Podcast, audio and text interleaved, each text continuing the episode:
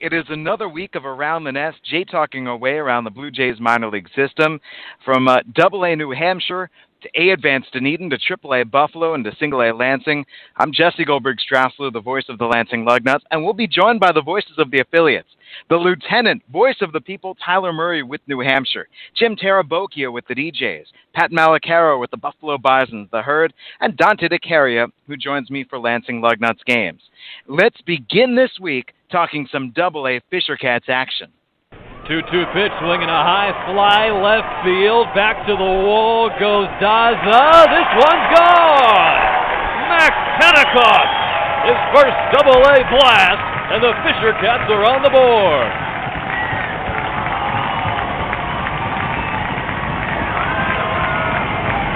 It's 3 1, the 11th overall pick from the 2014 draft, making his presence known in New Hampshire. Was not cheated on that one. That was Bob Lipman at the very end, but Tyler Murray on the call, and he joins us now, voice of the Fisher Cats.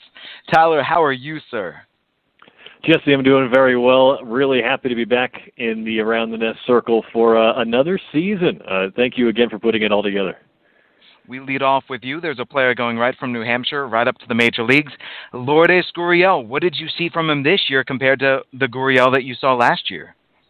He seemed healthy. He seemed locked in. Uh, just compared to what we saw him for about a month or so last season, he never really got into that full rhythm. Wound up hitting about 240 at the end of last year, but I mean, right away he, he was producing out of the cleanup spot for the Fisher Cats, and I mean, I couldn't think of any better protection for Bo Bichette hitting second and Vlad Guerrero hitting third than a red-hot Lourdes Gurriel to start the season. His situation obviously a little unique with the contract he has. He's 24 already. There's definitely a pedigree there to where if he had any kind of sustained success, they were really ready to move him up quickly, and uh, we saw it here. Seven-game hitting streak.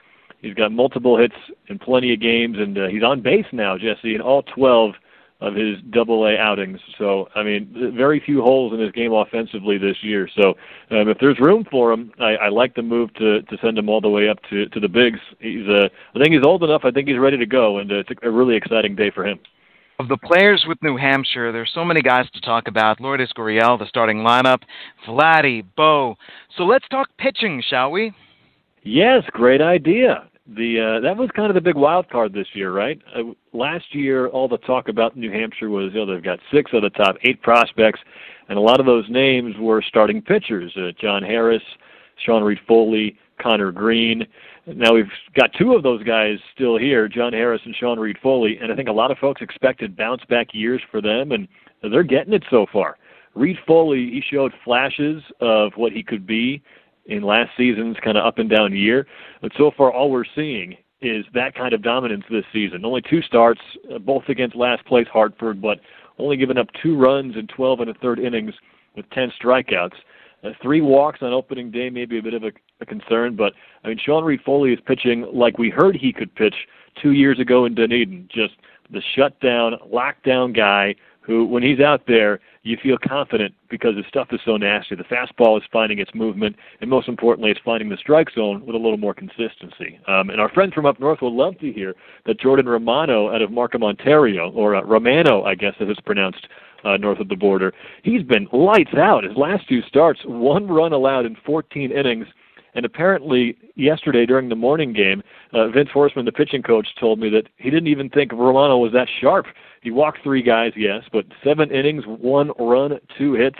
Uh, Romano was kind of a, a question mark, Jesse, in the rotation. We we kind of know what we're getting from the rest of the guys, but if he's going to be able to pitch this well, I mean, this uh, this rotation might be right up there with as good as this lineup is. It's funny you mentioned the pronunciation because I try to pronounce guys' names the way that they want it pronounced, the way that they pronounced mm-hmm. it. And so I remember two starts with the Lugnuts. I would say Jordan Romano on the mound we uh, we asked him before the season, and uh, he said Romano is fine. So uh, that's what we're going with. But I think it warrants a follow up. So uh, I'm glad you brought it up. He was a catcher turned closer and now starting pitcher and an ace rising up. Let's talk Vladdy. Let's talk Vladimir Guerrero Jr., who's taken the Eastern League by storm. You heard about the headlines. You read everything you could. What have you seen?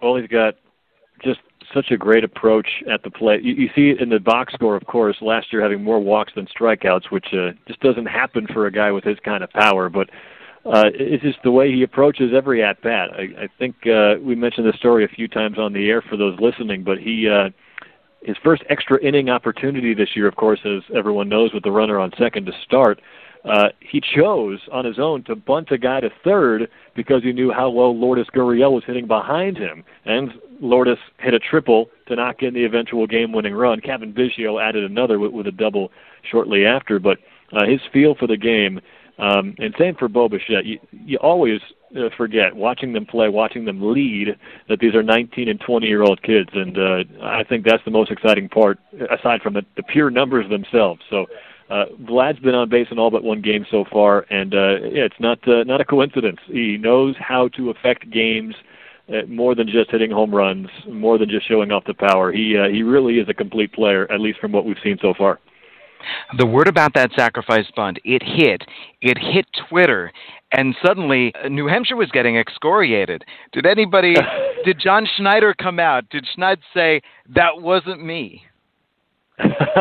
well, Schneid's, uh, I don't think he's too concerned about the Twitterverse, although he is uh, the youngest manager we've ever had at age 38. Um, he was talking to Vlad afterwards, asking, why uh, why did you bunt? And then he got that explanation. So uh, Schneider told Vlad apparently before that at bat, hey, go ahead and drive him in from second base, swing away. Uh, but uh, Vlad had uh, had other plans, and it worked out best for the team. You can find Tyler Murray on Twitter at LT2 underscores underscore underscore Murray, one of the voices of the New Hampshire Fisher Cats. Don't get him confused with any other Tyler Murrays who love the New York Knicks. That's true. I'm trying to streamline my, my Twitter account a little bit. Fisher Cats only these days. NHFisherCats.com. Follow the Fisher Cats and all their exploits. Now without Lourdes Gurriel, but still the Vladdy, the Bo Show, and everybody else, J.D. Davis and more, and that great pitching. Tyler, thank you very much for checking in. Jesse, you got two nicknames for me, Lieutenant and the Voice of the People. You spread it around a little bit. You're so creative. I, would love to hear eventually what you got for uh, Jim and Pat and the whole gang by the end of the season. We've got Jim coming up next. Would you like to introduce him with a nickname? Um, Jim J.T. Tarabokia, who reminds me of uh, Hank Azaria's character in that IFC television show about sportscasters. What's that? Uh, Brockmire. Jim Brockmire Tarabokia. Take it away, guys. I mean, I, lo- I mean, that's kind of funny. I love Brockmire. That's such a good show. Um, I got better hair than he does, and uh, I mean, I'm in better shape than he is. But I think he's hilarious. So I, that's a great compliment from Tyler. Thank you very much. And by the way, Tyler, I don't know if he's still on, but um, now he's seeing what it's like with Bo and Vladdy every single day. It is a freaking blast. You had the chance to hang out, your DJs, with the rehabbing Anthony Alford and Dalton Pompey. How was that? I mean, Anthony's great, man. He's he's a guy who is just a steady Eddie. He's a high character guy watching him swing, you know, it's just a powerful full body type swing. He tested out the hamstring the other night, uh, legging out a double on what should have been a single back up the middle. So that speed is obviously there uh, still, never really, really went away, and uh, the hamstring looks healthy. So, I mean, they really helped us uh, win the other night as well. Dalton Pompey had three RBIs, or maybe four when he was here. Anthony was a tone setter at the top of the order. So, they helped us pick up a couple of wins against Fort Myers, taking two of three in that series. And uh, I mean, I love talking to those two guys, man. They're great. I just wish I'd, you know, wouldn't see them as often. You know, I want I want them healthy. You know, up at higher levels. Uh, not here, but when they are here, it's an absolute pleasure. Another great guy that you've got who's been swinging a hot bat. How has it been to watch Nash Knight? Oh, great! I love Nash. You know, I mean, I was talking to him last night about football. He's a big Cowboys fan, and me being from Philly, of course. So, um, first of all, great, great young man, great kid, and uh, he's he's you know I, I think you know this. Um, you know he's an underdog to me. He's got a big chip on his shoulder because he was undrafted out of Dallas Baptist University, and you know we talk a lot about you know the big time guys who are first rounders, second rounders, high signing bonus guys. But he was undrafted, and to see the success that he has, hitting right around 350, maybe a little bit higher than that, leading the league, uh, at least in the top 10, in so many important offensive categories. It's great to see. And this guy is a weapon not only offensively, but he can play multiple positions. He's a guy who can play first, he can play third, and if need be, he can play second as well. So, um, you know, just a level-headed guy, and um, he's been kind of the bulk of our offense right now, to be honest with you. Um, you know, we've got a couple of guys who are still trying to find their way offensively, and to watch Nash hit um, the way he has at one point, hitting over 400 and coming through in big, opportune times, it's been really helpful for this, um, you know, Dunedin Ball Club that currently sits under a game, uh, a game under 500, but you know, it might be worse if he wasn't in the lineup uh, nearly every day. Let's talk pitching for your DJs. A great start recently by TJ Zeuch. Tell me about it. Yeah, it was great, man. I mean, you know, TJ, I saw that last year when he was healthy and he made those 12 starts. When he gets into a rhythm, I mean, he's on point, you know, and he'll retire eight guys, nine guys, ten guys in a row. And he's a guy who works very quickly. You know, pitching coach Mark Riggins, uh, and this goes back to last year when Mark was here as well. He preaches to these guys, hey, work quick, you know, get the baseball back, get into a rhythm, and go. You know, don't let the hitter get comfortable. And TJ takes that to heart. And TJ is a quick worker, and when he gets into his rhythm, he not only is very successful, obviously, in terms of you know retiring eight straight and keeping the team in the game, but he sets the tone, especially in the first couple of innings. When you know he's on, he's on. He sets the tone for that ball game, and the offense kind of follows. So that was a lot of fun watching him pitch the other night. It was a quality start. Um, he battled out there at times late in the game when he was getting a little bit tired, and um, TJ is really impressed. Again, he's very healthy right now. That's the big thing with him. Stay healthy. Um, he's, I think, he's impressed a lot of people here in the early going in Dunedin. Who else has stood out to you from your pitchers? Um, Josh DeGraaf again. Last night he uh, gave up the first run of his start in the sixth inning. I, I mean, it was and it was a home run. It was another quality start for him. And again, it's just one of those things in regards to Josh DeGraaf that you kind of know um, every day, every fifth day, he's going to go out there and give you a a quality start, and at least if not that, give your team a chance to win. So he has stood out. Jackson McClelland, uh, your former friend, he stood out as well. He touched 99 miles an hour. Um, you know, so so he's he's he's yeah he's stood out. Kirby Sneed has has stood out as well. Um, so we've, we've got a couple of guys here, uh, and Nate Pearson also. Um, there was some news on him that he is growing an extended spring, trying to make his way back. So our rotation is very good. Our, our ERA for the rotation, uh, anyway, is hovering right around 3.2, 3.3.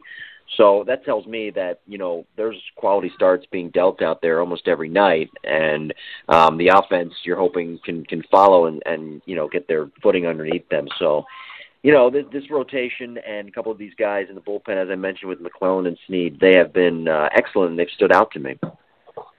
Summarize, and you can tell me if I'm wrong about this, but the fact that you're six and seven, and that you're saying that the offense, by and large, has been slow. You're waiting for Nate Pearson to come. It seems like this is a Dunedin team that, as the months pass, let's say when we get into May, that's when you'll start to find your stride.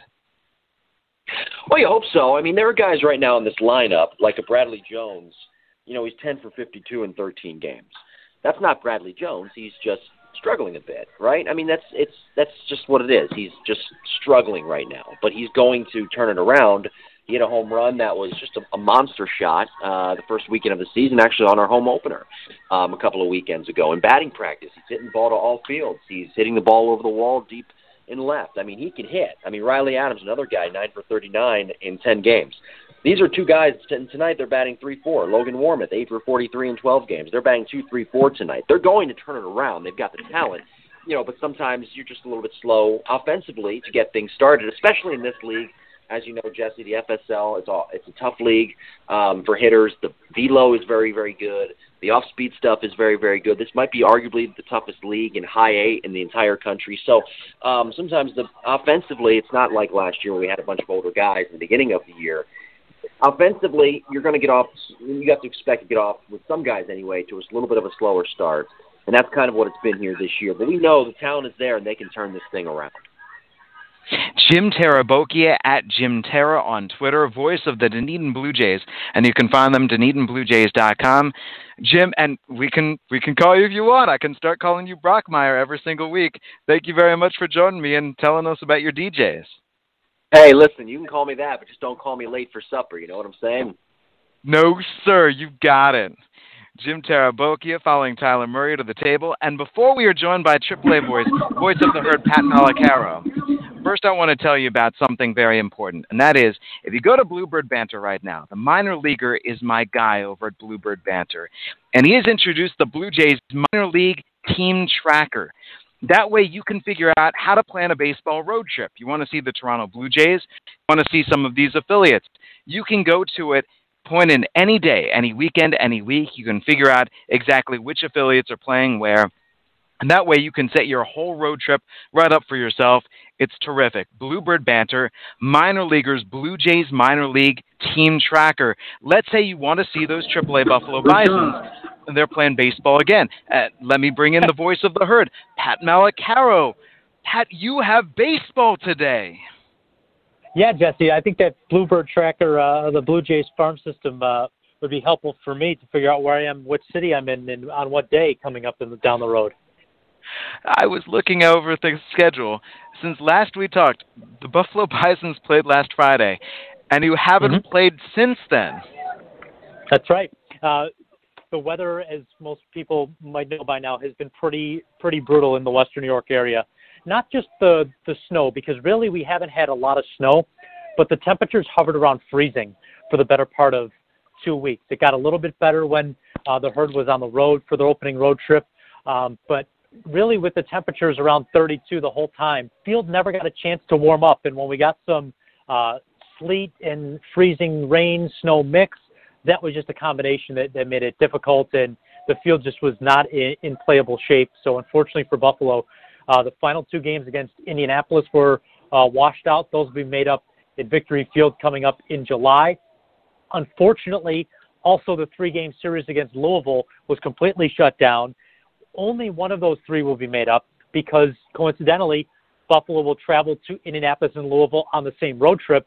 And for folks that don't know the rules in minor league baseball, you can only play three doubleheaders uh, within a seven day span. So those three doubleheaders Two of them will come in Indianapolis, and then one will be in Louisville on that seven game road trip uh, that was previously scheduled. So, uh, unfortunately for the Bisons, their 140 game schedule is now at least down to 138.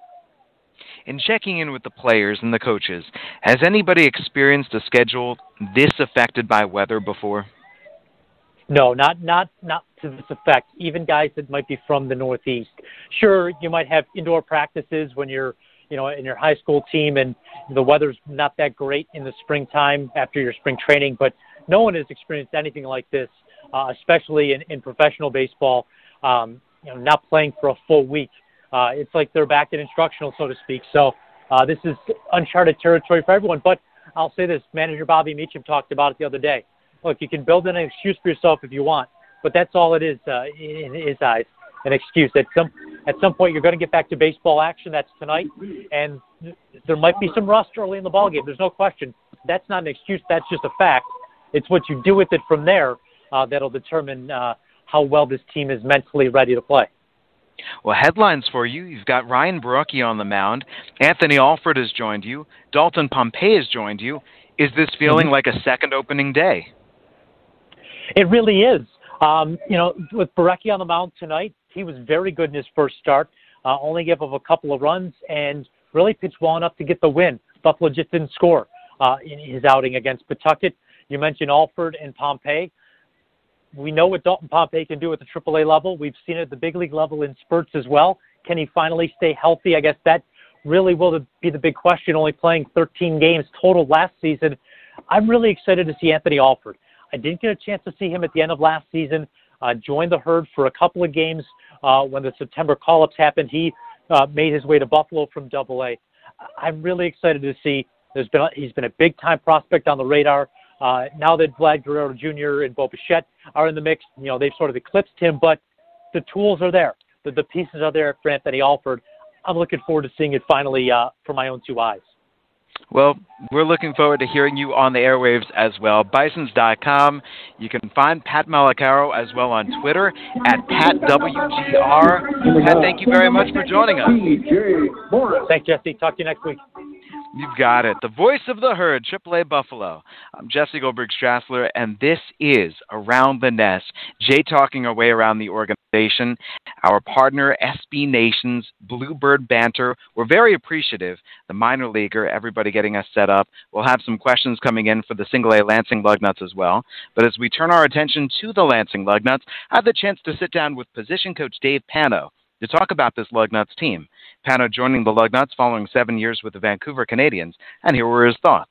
This is Jesse Goldberg Strassler, joined by Lansing Lugnuts position coach Dave Pano. Position coach, what are all your different responsibilities? Well, it's interesting because I've done everything in this organization. I've managed, I've, I've done hitting, I've done infield, I've done outfield, I've done base running. I'm doing catching this year for the first time. So basically, I'm, I'm assistant Cesar in a lot of stuff. Uh, I'm kind of responsible for the infield positioning. Uh, I have the base running, I have the catching, and just overall, just uh, trying to be almost like a bench coach for Cesar. Dave, when you look at this team's roster, what do you see? Well, a lot of them with us in Vancouver last year. and We had a really nice club. I like our club. Uh, I still don't think we're as good as we're going to to be, um, obviously later on. But uh, I like the makeup of the club. We have some speed. Uh, I think our starting pitching is really good. Um, defensively, we've been we haven't played great, but I think we will play well. So I mean, I like our club. Who are specific guys you say don't worry about them in the early season? Come the midsummer, watch out. Clemens is a big one because he's. Uh, he's such a great guy with runners on base. I mean, he competes his, his tail off. Lundquist, when he gets hot, he can carry a team like he like he did for us last year. Samad Taylor, the 19-year-old kid, that uh, he's only going to get better. So, um, you know, those guys just off the top of my head. Ryan Noda was not with you last year. He was in Bluefield. What are your impressions? Well, I saw him in spring training. I saw him in instructional league, so I know all about him. He's he's a really good hitter. Um, I, I don't worry about him, and, and the, the good thing now is he can play the outfield, which I didn't know up until um, we got the spring training. So uh, he's a baseball player. He's a grinder. He works his tail off, and he's a winner too. You mentioned Kacy Clemens. How do you like his defense at first base? It's outstanding. He's one of the best defensive guys we had in the Northwest League last year. Takes a lot of pride in it. Um, works really hard on it, and you feel pretty good when you get a guy over there you know he's going to make plays. We've seen some good shortstops coming through. We saw Richard Urena. You had Logan Warmoth last year. Where does Kevin Smith fit in? Well, you know, of course, I didn't have Kevin last year. I just saw him in spring training. But you know what? He's a solid player. I don't think he has the flash that maybe a Rich Urena has. But you know what? He can play third. He can play second. He can play short. But he's going to make the routine everyday plays. He's going to be accurate with his arm. And so far, offensively, he's been great. Finally, with Lansing Lugnuts position coach Dave Pano, coming out to the ballpark, the game of baseball, is there something in particular that you say, this, I love this? Well, everybody that knows me knows if I could be on the field 24 hours a day, I would be on the field 24 hours a day. There's nothing better than coming out to the ballpark, and I'm thrilled to be in Lansing because I've never been here before. And um, you know, if you love baseball, you like to you like to be out here every day. Dave, thank you very much. Yeah, thank you. That was Lansing Lugnuts position coach Dave Pano. This is Around the Nest, Jay talking around the Blue Jays organization. I'm Jesse Goldberg Strassler, and let's talk about Pano's Lansing Lugnuts, the team that myself and Dante DeCaria broadcast the games for. There are some questions sent in via Bluebird Banter. For one, Kevin Vicuña had an interesting game yesterday.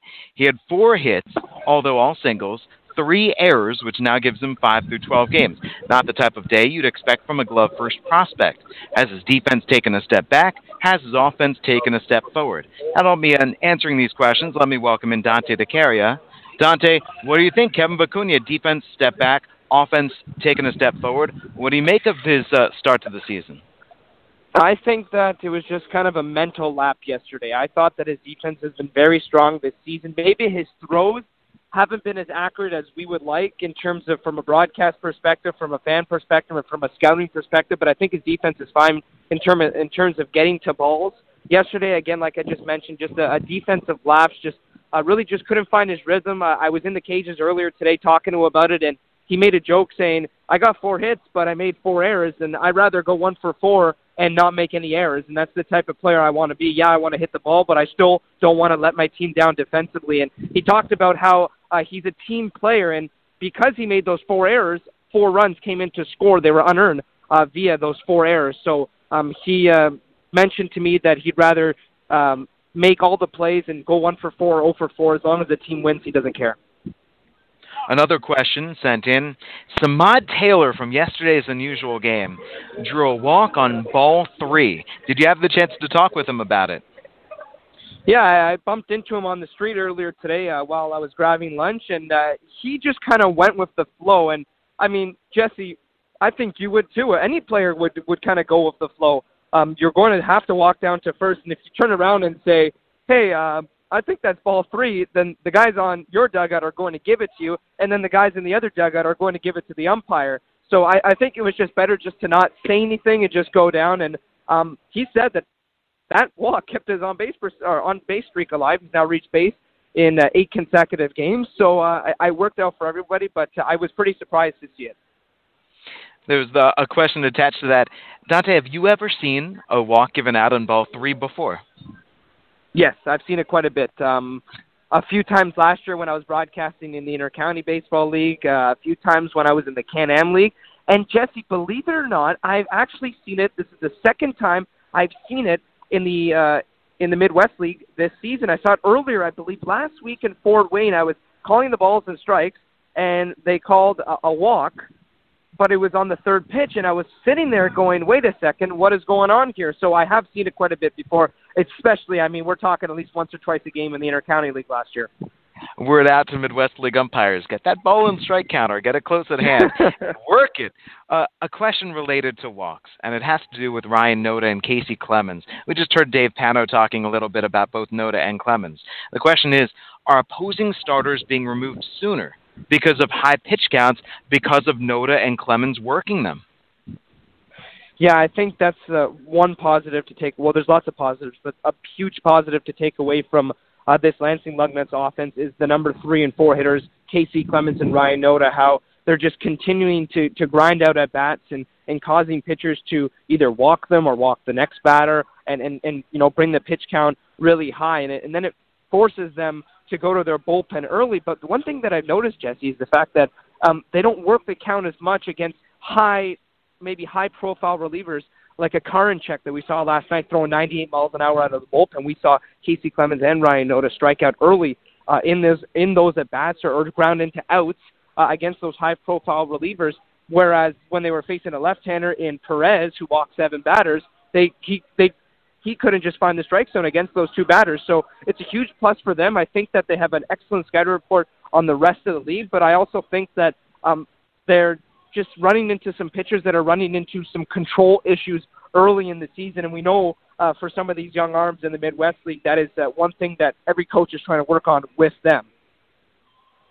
Another question sent in, and the last question, but it's a three pronged question.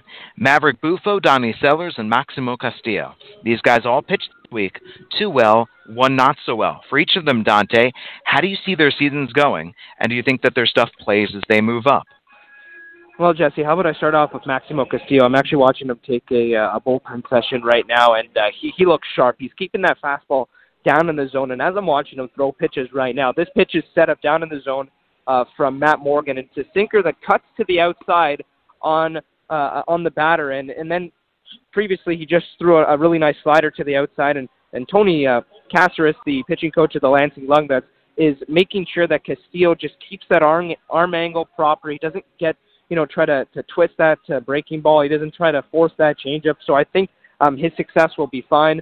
Uh, going forward, as for uh, Donnie Sellers, who's also to my left, right over here, he's been excellent uh, to start the season. He's using his uh, his slider and fastball very well. He's got good fastball command. He's got good slider command, and uh, I think uh, going forward, those two are uh, maybe the biggest pluses or biggest stories in this rotation because they've moved back and forth from the bullpen. And then for the last name in Maverick Buffo, I um, don't really know what to make of Buffo's recent outings. Of course, in his first outing was good. He just allowed that inside the park home run.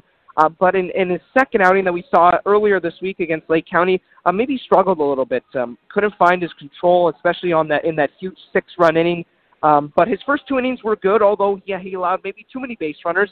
Um, I think uh, Sellers and Castillo have been great, and the ceiling is just going to keep going higher and higher for both of them. And uh, Buffo is de- definitely going to have to uh, just continue to work on things and uh, get his control right. Dante, thank you very much. This has been Around the Nest for another week. For Dante DeCaria in Lansing and Jim Taraboke Dunedin, Tyler Murray in New Hampshire, and lastly, Pat Malacaro in Buffalo. I'm Jesse Goldberg Strassler. Check out that minor league team tracker on Bluebird Banter and enjoy the baseball.